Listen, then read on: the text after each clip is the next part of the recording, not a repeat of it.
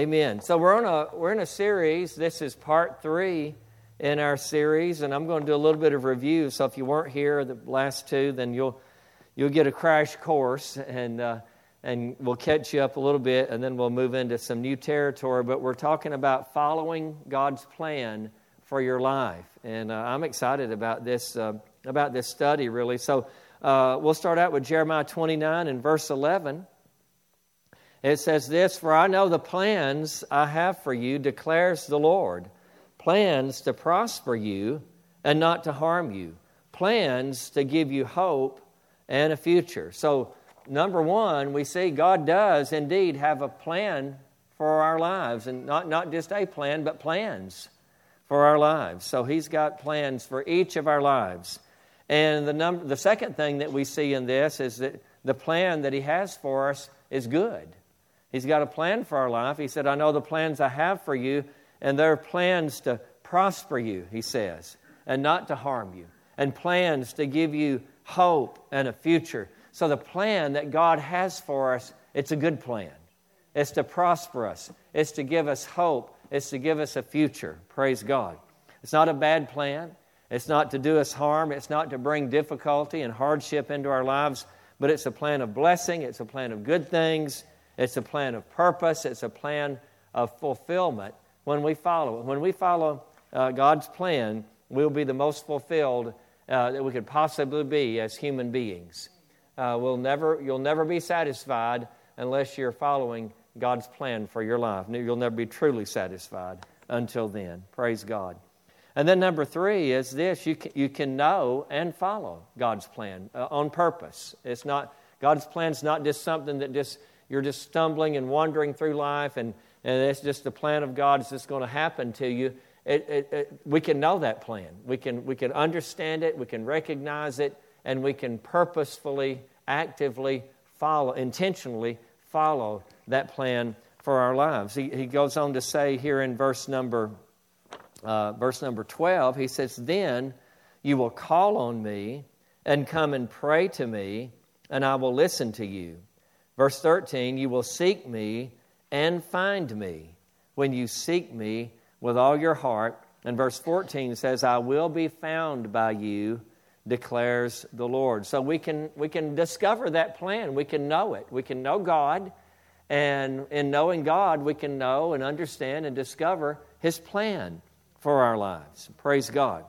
And the plan for your life, for my life, for each one of us, for all whatever billion, however many billion people, or, you know, there's more people alive right now than have ever lived cumulatively uh, from, the, from the beginning of mankind up until now.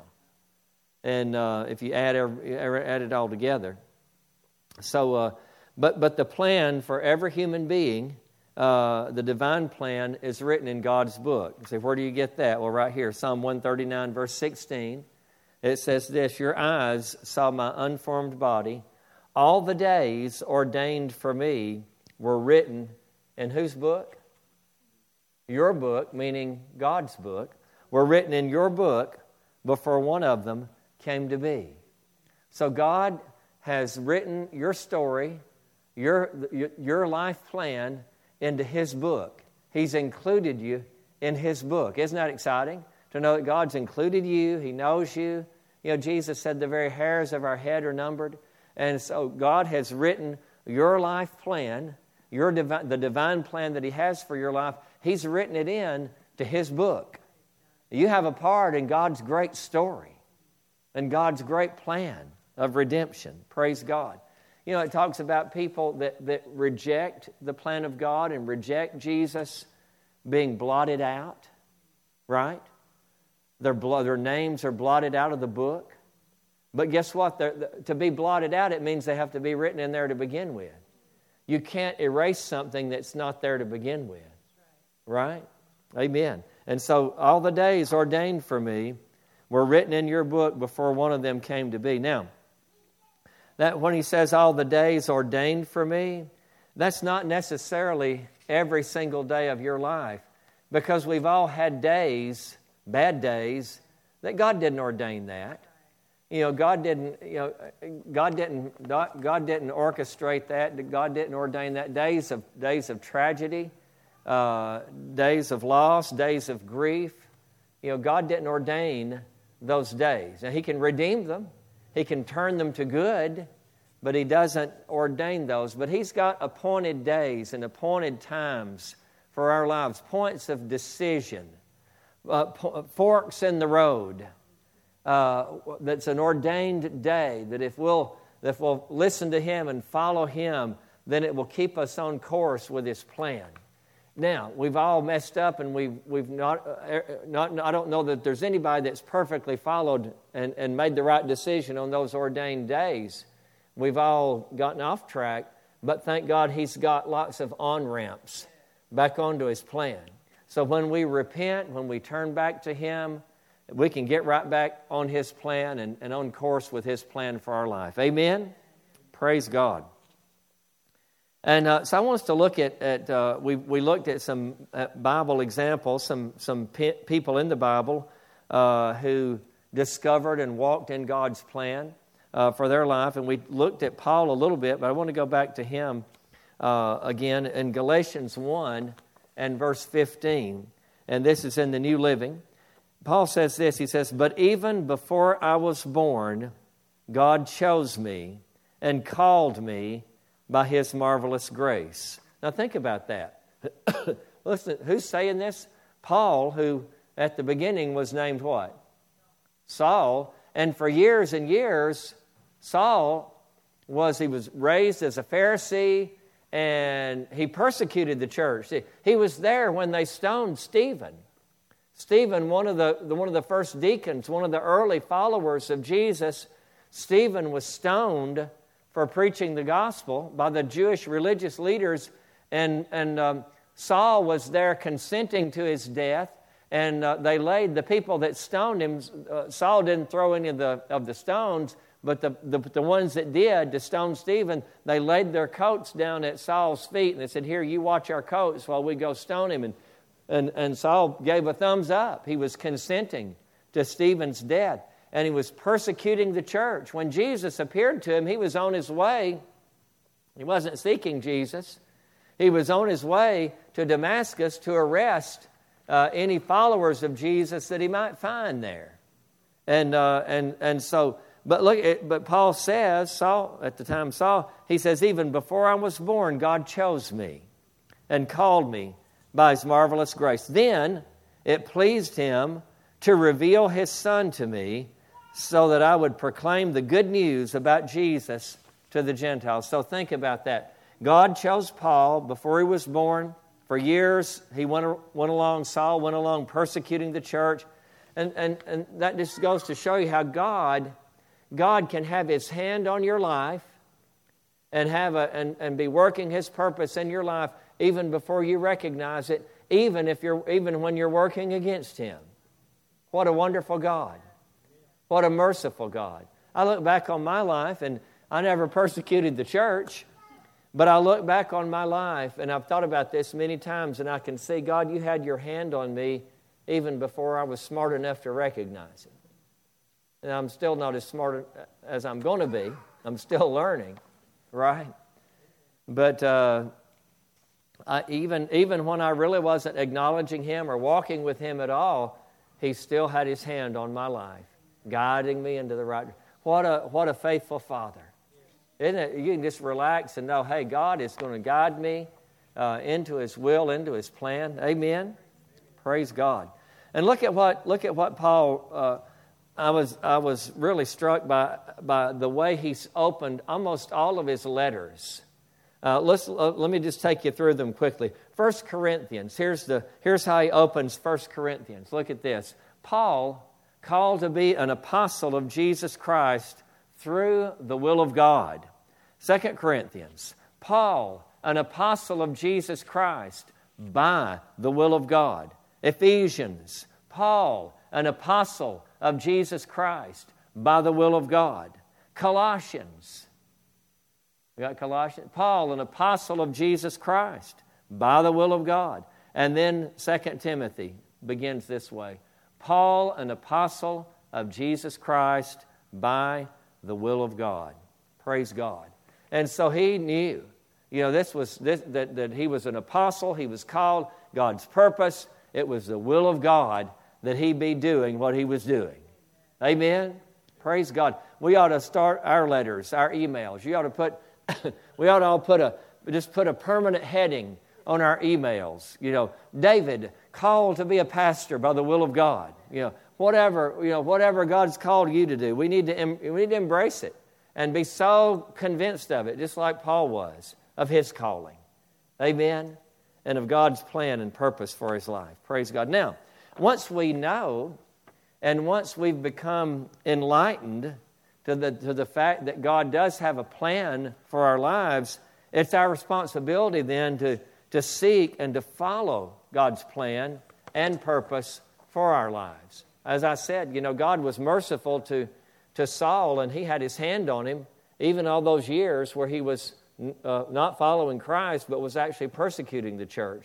And yes, God's been merciful to each one of us and has his hand on us and, and guiding us and protecting us, even when we're not acknowledging him, to guide us into his plan. But once we discover it, you know, we can't just say, oh, well, I'm just still going to do my own thing and just trust that everything's going to work out all right because God's, you know, got a plan for my. No, no, we have to. We have a part to play. We have to. We have to seek His will. We have to seek His plan, and uh, and endeavor to follow His plan and His purpose for our lives. Hebrews 12 talks about that. It says, "Therefore, we also, since we are surrounded by so great a cloud of witnesses, let us lay aside every weight and the sin which so easily ensnares us, and let us run with endurance what? The race that is set before us. That's God's plan for our lives. That's God's plan for each one of our lives. That the race that's set before us. And so he says that we're to do that. And uh, he, I want to point out a couple of things here. First of all, he says, Let us run how? With what? With endurance. With endurance. So, to follow God's plan for our lives, it, it's going to take endurance. It's going to take stick to itiveness, if I said that right. Because it's a lifelong pursuit. It's a lifelong pursuit, following God's plan. So it takes endurance. We have to stay with it. There's going to be times where we can get discouraged, as the scripture goes on to say here, and we'll get to that in a minute. But look at what else he says here in this verse. In verse 1, he says, Let us lay aside what? Are we there? Let us lay aside what? Every weight. Let us lay aside every weight and lay aside what else? The sin which so easily ensnares us. All right? that might be different for each one of us. Uh, you know, there's, there's some sins that, that it's like, well, that's not even a temptation. I would, I would never consider doing that. I would never think of doing that. It, that, that might be something that's, that, that you struggle with. Uh, so, uh, so that's different for everybody. But the sin that would easily ensnare us. And he says we're to lay those things aside. We're to lay aside that sin. Why? Because it will easily ensnare us, and you can't, if you're entangled and ensnared, you can't run. Right? And then he also says, let's lay aside every weight. See, there's things in our lives that are not necessarily sin, but they can be a weight. They can be a distraction. They can slow us down. They can keep us from fulfilling God's plan and purpose for our life. He says, let's lay those aside. Let's lay aside every weight. Let's lay aside the sin which so easily ensnares us. So, see, that's our responsibility. We have to do that, right? Yeah. And so, again, we do it by the grace of God. We do it by the help of the Holy Spirit, certainly, but that's something that we have to choose to do. Lay aside every weight and the sin which so easily ensnares us, and let us run with endurance what? The race that's set before us. God's plan, God's purpose, for each of our lives. Praise God. And then he says this in verse 2 looking unto Jesus, the author and the finisher of our faith, who for the joy that was set before him endured the cross, despising the shame, and is set down at the right hand of the throne of God. Did Jesus follow God's plan for his life? Uh, we don't have any debate about that, do we? he absolutely did, didn't he? Praise God. And he completed it. And when he hung on the cross, he said, It's finished. He did it, he fulfilled it. Aren't we glad that Jesus fulfilled the plan the Father sent him to accomplish? That was our redemption. That, that purchased our salvation. Praise God. So he says we're to look to Jesus as our example. He, he is the author and finisher of our faith, and he, for the joy that was set before him, he endured the cross. That what was the joy that was set before him? The joy was seeing us, looking down through the ages and seeing all those who would believe on him, all those who would call on his name and, and he would and see and he could see the shackles and the bondage of Satan break off of our lives, and he could see each one of us come from spiritual death to spiritual life. That was what his sacrifice produced, and that's the joy that was set before him. Praise God. Well, you know, he's done the work of redemption and, and he's purchased salvation, but unless people hear about it, it will do them no good. So that's where we come in. That's where our story comes in. That's where our plan comes in. That's where our, our part in God's story comes in. And when we embrace our, the, the plan God has for us, then we're helping that to happen for the message of salvation to get out, for others to hear. And so that same joy can be set before us. Amen? He endured the cross, despising the shame, and he sat down at the right hand of the throne of God. What does that mean? It means he's, he got, he got, when he sat down, it means it was finished, it was done. He completed it. Amen. In verse 3 For considered him who endured such hostility from sinners against himself, lest you become weary and discouraged in your souls. And so, again, there, you're going to have opportunities because the, the, the devil certainly doesn't want you discovering and walking in and fulfilling God's plan for your life. He'd rather you do anything else than do that. And so he's going to come against you to try to discourage you, to try to distract you, to try to keep you out of God's will and God's plan for your life. And, uh, and, and so he wants, to, he wants to get you weary. He wants to get you discouraged. And so he says, let's look to Jesus. Let's consider him, lest we become weary and discouraged in our souls. Praise God. So, again, he said it's the race that's set before us. Back in verse 1, let's run with endurance the race that is set before us. And I want to point this out. We're not racing against each other. Well, I'm going to try to be a better Christian than Jeff. Well, I'm going to try to learn more scripture. Well, I'm done. It's done too late. You know, he, he's got about a four mile head start on me on that one. No, we're not racing against each other. It's an individual. Every, everyone has their unique race. You're really racing against yourself and against the devil. Amen. All right. Not against one another.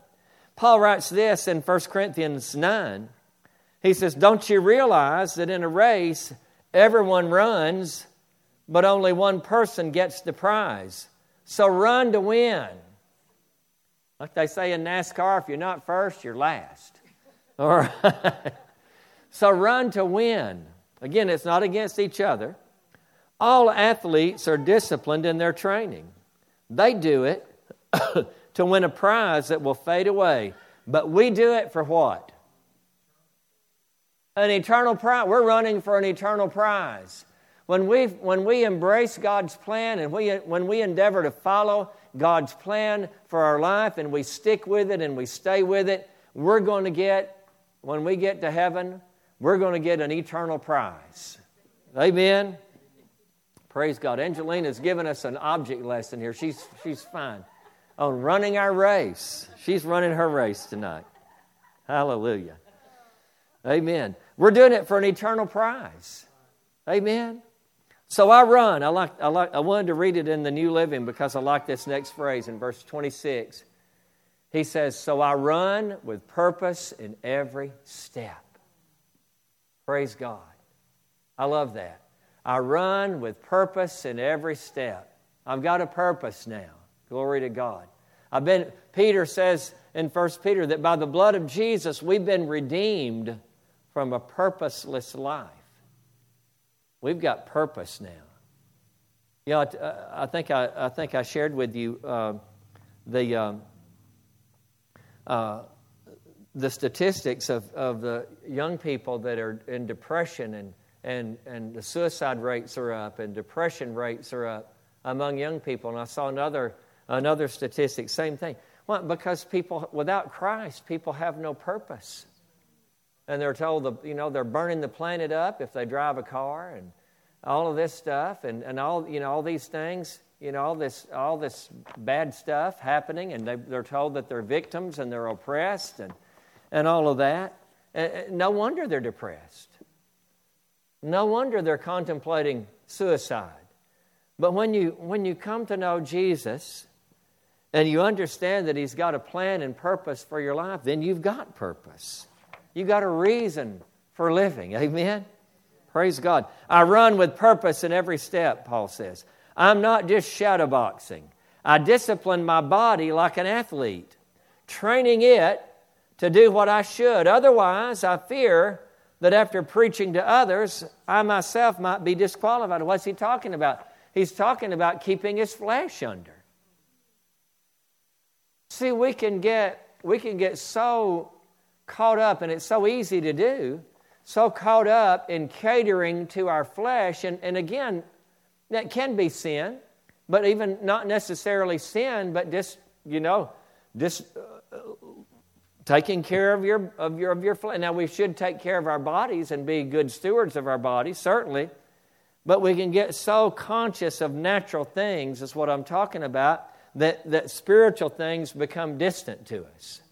That spiritual things aren't clear to us. That the plan of God, the purpose of God isn't clear to us. And so he says, I, I, I discipline my body. In other words, he said, I keep my, uh, I keep my flesh under. Otherwise, I fear that after preaching to others, I myself might be disqualified. You know, there are people in, that, run, that run races, track and field, things like that. They can be disqualified in that race if they don't, if they don't compete according to the rules and the guidelines of the race, right? Yep. And so Paul says, I don't want to do that. I want to, I want to keep my flesh under. Uh, I want to read you, um, good, a good place to read this, the, the preface to uh, this book uh, by Kenneth Hagin, uh, called, interestingly enough, Following God's Plan for Your Life. So, now, the, I'm, the, the mess, the, what I'm teaching is original material. It's not, I've not really taken anything out of his book here, although I'm not saying I won't before this series is over. But I do want to read this in the preface here. We live in a day when we don't have time to play church or to fool around with the devil's games in our lives. The last days are upon us. The end of all things is at hand. Critical years lie ahead of us, for there is a great work to be done and a great harvest of souls to be reaped.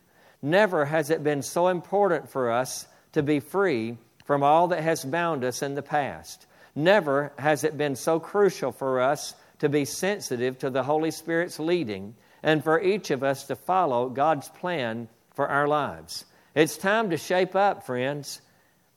It's time to get serious about serving God and to be everything God wants us to be. As you walk in obedience to God, your past failures and shortcomings, which have hindered you from walking in the Spirit, won't be able to keep what the Lord has ordained for you from coming to pass. Isn't that good news? If you do your part by preparing and obeying, all the carnal plans of man and all the demons of hell in hell won't keep his plan from being fulfilled. Nothing will be able to detract or offset what God has proclaimed for your life. Praise God. I love that. Amen. And I receive that. Praise God. Let's go uh, talk about Paul a little bit more. Second Timothy, he says this. Excuse me. Uh, verse 6 in the New Living. He said, As for me, my life has already been poured out as an offering to God. Wow. Think about in the, in the Old Testament, they had what was known as a drink offering. That was one type of offering where they would take, you know, a liquid and they would pour it out before the Lord as a drink offering. And he said, That's what my life has become. He, was, he, knew, he knew that he was at the end and it was time for him to go and be with the Lord. And he says that. He said, The time of my, the time of my death is near. Uh, another translation, which I like a lot better, many other translations say, The time of my, he says, The time of my departure is at hand. Hallelujah. I like that a lot better. He's not dying. He's not dying. He's just getting on the train. He's just getting on the plane, getting on the train to glory. Amen. Praise God. But that first part, he says, As for me, my life has already been poured out as, a, as an offering to God. I pray that I'm able to say that at the end of my race, that my life was poured out as an offering to God. I don't want, I don't want my glass to be left half full, that I halfway did it, that I halfway poured it out, but I want, I want to be able to say my life has been poured out as an offering to God. I pray that I pray that'd be the case for each one of us. Amen. Now, earlier, in it, so he says, the time of my departure is at hand. So he knew it's, it's about time for him to go uh, to be with the Lord, go to heaven. But earlier in his ministry, he, had, he, he was faced with a similar situation, but he, but he made a different decision here. Let's go to Philippians 1, verse 21. He says, For to me, to live is Christ, and to die is what? Gain. But if I live on in the flesh, so he was thinking it through at that time. Do I stay or do I go? Right? You've heard the song. Right. Uh, but if I live on in the flesh, this will mean fruit from my labor. Yet what I shall choose, I cannot tell. Now, this is blows away the thinking that, oh, well, you know, when God gets ready to take you, He's just going to take. No, Paul said, What I shall choose. You get to choose. You get to choose. Don't let the devil choose for you. You choose. Oh, well, when the Lord gets ready for me, He's just going to take. Everybody's got their appointed time to die. You know, the Bible says that, but no, it doesn't. You're thinking about, but misquoting, book of Hebrews, where it says, It is appointed unto man to die once. You will die one time, should Jesus tarry. That's appointed. It's not your appointed time. You determine that. There's things we can do to lengthen our days. If we'll honor our parents, it says we'll live long. The Bible talks about the wisdom of God in Proverbs, length of days are in her right hand. Amen? So we, there are things we can do to lengthen our days. There's other things we can do to shorten our days. Right? So it's up to us. That's what Paul was saying here. He said, What I shall choose, I cannot tell, for I'm hard pressed between the two, having a desire. What I really want to do, he says, I'm ready to go. What I really want to do, I desire to depart and be with Christ, which is far better. Verse 24 Nevertheless, to remain in the flesh is more needful for you. I think he decided right as he was, as he was writing that letter. Nevertheless, to remain in the flesh is more needful for you, and being confident of this, I know that I shall remain and continue with you all for your progress and joy of faith. Wow. He, he, he realized, even as he was writing that letter, he realized, hey, wait a minute, I'm not finished yet. You know, instead of hearing, well done, good and faithful servant, he, was, he got to thinking, you know, if I go now, I'm probably going to hear, what are you doing here now? We're not ready. We don't have your mansion ready yet. You weren't supposed to be here. Amen. Praise God. So he made that decision. No, I'm going to stay. And so later on, then, when he's writing to Timothy here in 2 Timothy, he knew some years had passed. And he says, okay, now it's time. Now I'm ready to go. My life's been poured out as an offering to God. And he says in the New Living in verse, 20, uh, verse 7, 2 Timothy 4 7, he said, I fought the good fight. I have what? Finished the race. And I've remained faithful. And now the prize awaits me the crown of righteousness, which the Lord, the righteous judge, will give me on, that, on the day of his return. And the prize is not just for me, but for all who eagerly look forward to his appearing. We'll come back to that in a second, but I want to uh, read it in the King James back in verse 7. I fought a good fight. Let's put the King James, there we go. I fought a good fight. I finished what? My course. My course. See, each one of us has a course, a race course, the course of our life. I finished my course. So again, we're not racing against each other, but he said, I finished my course. Everybody's course is different. Amen? And so he said, I finished mine, and I've kept the faith. Now let's go back to verse, uh, the New Living, of verse, verse 8 in the New Living. He says, Now the prize awaits me. He said, and he says, and the prize is not just for me. Yeah, there we go. The prize awaits me. What is that prize? The crown of righteousness, which the Lord, the righteous judge, will give me on the day of his return. And not just me, rest of the verse says, and not just me. And the prize is not just for me, but for all who eagerly look forward to his. You mean, you mean that you and I can get that same crown of righteousness that Paul's going to get? We absolutely can. We absolutely can. So he finished his race, finished his course. The prize awaits him. And he says, This crown of righteousness, he says, it's not just for me, guys, it's for all who, eager, who eagerly look forward to his appearing. So, to successfully follow God's plan for our lives, we, we must keep our focus and we must set our affection on Jesus and on his coming. Again, that's one of the, uh, I've talked about the uh, the Jesus Revolution movie on Sunday, and I've seen it twice already. Plan to see it again later this week. But uh, that's one thing about the Jesus movement. At that, in, the, in the late 60s, early 70s, there was such an emphasis on the coming of the Lord. say, well, they were misled. That was 50 years ago, and Jesus hadn't come. No, they weren't misled. That was, that's the way we should live. The first century believers, Paul himself, talked about that and encouraged people to live ready and expectant and looking for the coming of the Lord. Amen? And, and see it, you know, again, it, it speaks to our, our priorities. It speaks to where, where our affection really is. Instead of saying, oh, Jesus, you're, you're coming back soon. Could you wait, Lord? There's still several things on my bucket list that I've not accomplished yet that I'd like to check off. We may not say it that way, but there are times where we've thought that, or there's times where our really our heart or our, our, affection has been that direction rather than Jesus, you can, you can preempt my plans anytime you want.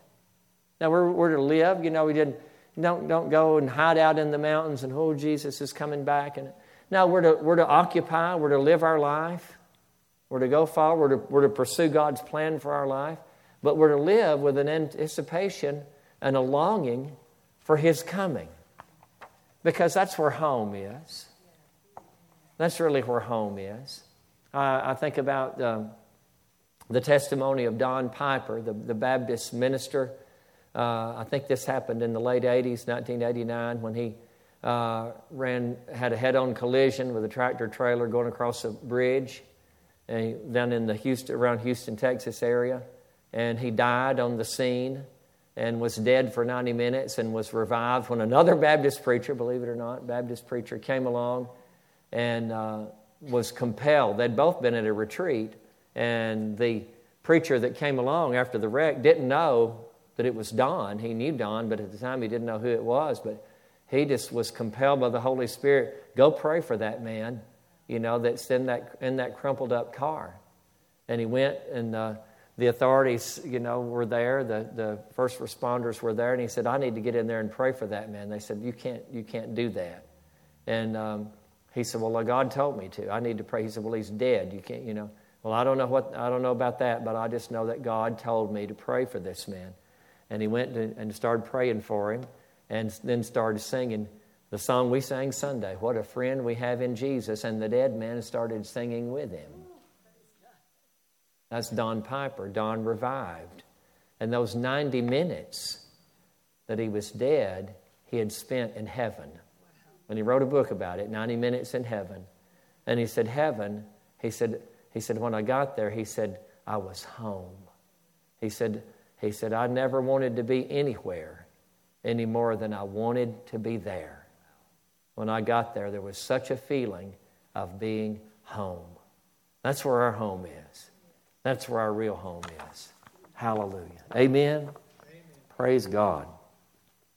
So if we're if we're if we're really going to follow God's plan, that has to be our mindset that we're just pilgrims and strangers here, like Peter wrote. Now again, we should enjoy life here. We should live fulfilling lives here. Certainly, we should you know. Uh, care for our families and do all of those things, certainly but, but, our, but our eternal perspective, we're living for heaven. Amen.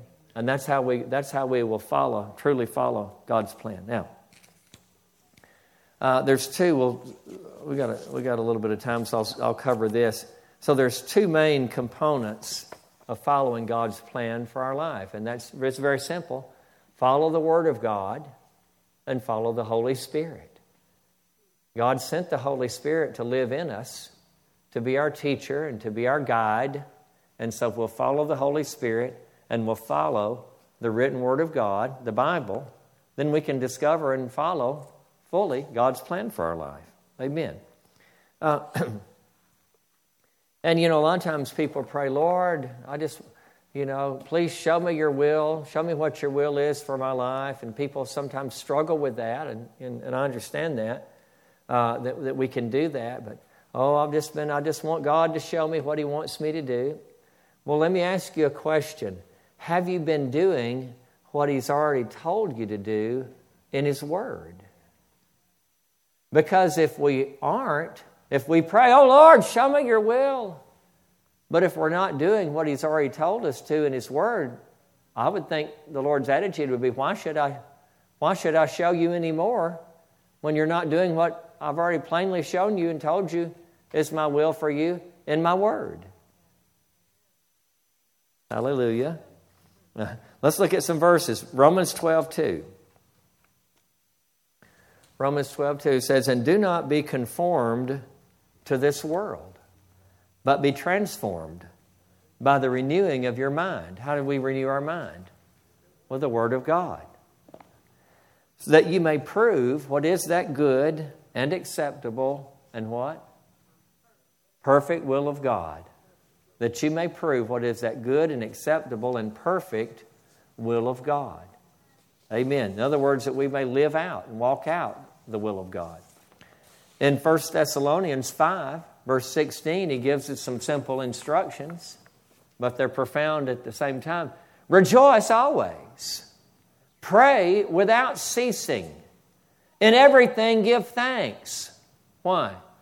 For this is the will of God in Christ Jesus for you. You want to know the will of God? Here it is. Rejoice always, pray without ceasing, and in everything give thanks. Yeah, yeah, yeah, I know that, but I want to, I want to know what He wants me to do. Well, I'll tell you what He wants you to do. He wants you to rejoice always, pray without ceasing, and in everything give thanks. For this is the will of God in Christ Jesus. And just in, and just, you know, just in case we thought it might be for somebody else, he makes it very clear it's for you. Amen. That was he was writing to the Thessalonians, but he was writing that's God's word to every believer, every child of God. This is the will of God in Christ Jesus for you. Rejoice always. Pray without ceasing, and in everything give thanks. Start right there. I don't know what God wants me to do. There it is, right there. Start right there. Amen. Here's another one. In, in 1 Thessalonians, back in chapter 4, verse 3. For this is the will of God. Okay, get ready. He, he says he's announcing it. Okay, this is the will of God. What is it? Your sanctification, that you should abstain from sexual immorality. That's the will of God. That's plain, that's simple, that's clear. Amen. This is the will of God. That you your sanctification, sanctification means set apart for God. Amen. It's the will of God that our lives and our bodies be set apart for Him. Amen. And for us to recognize and understand that, that any sexual activity outside the framework of marriage between a husband and wife is sexual immorality. And this is, he said, this is the will of God that you abstain from that. This is the will of God that you be set apart for God. Amen? Praise God. For here's another one 1 Peter 2, verse 15. For this is the will of God. There it is again. You know, again, we, we need to be doing the revealed will of God before we can expect God to show us more. Well, what is it, Peter? This is the will of God that by doing good you may put to silence the ignorance of foolish men. I thought we were supposed to argue with them. No, we're supposed to do good. Amen. We're supposed there, there are times where we're supposed to speak and share the gospel, but it's not to argue and get into an argument with foolish and, and ignorant people. Uh, but we're to do good and let our works, let our good deeds do the talking. Amen? What is that? That's the will of God. Amen? For each one of us. Praise the Lord. And then finally, this Hebrews 10, verse 36 For you have need of endurance, so that what? After you have done after you have done. Done what? The will of God. The will of God is to be done. It's not to be debated about, it's not to be philosophized about. It's to be done. We're just to act it out. We're to do it. We're to act on God's word. We're to be doers of the word of God. Amen? You have need of endurance so that after you've done the will of God, you may receive the promise. When are we going to receive the promise? After we do the will of God. Amen? And, um, and he's talking about his will that's revealed in his word. So that's where we start following the plan of God. We start doing everything we can find to do in the word of God. Amen? When we do that, then that gets us on the road, and then the Holy Spirit can guide us. And then God can begin to speak to us and give us specifics. Amen? Praise God. Well, I hope.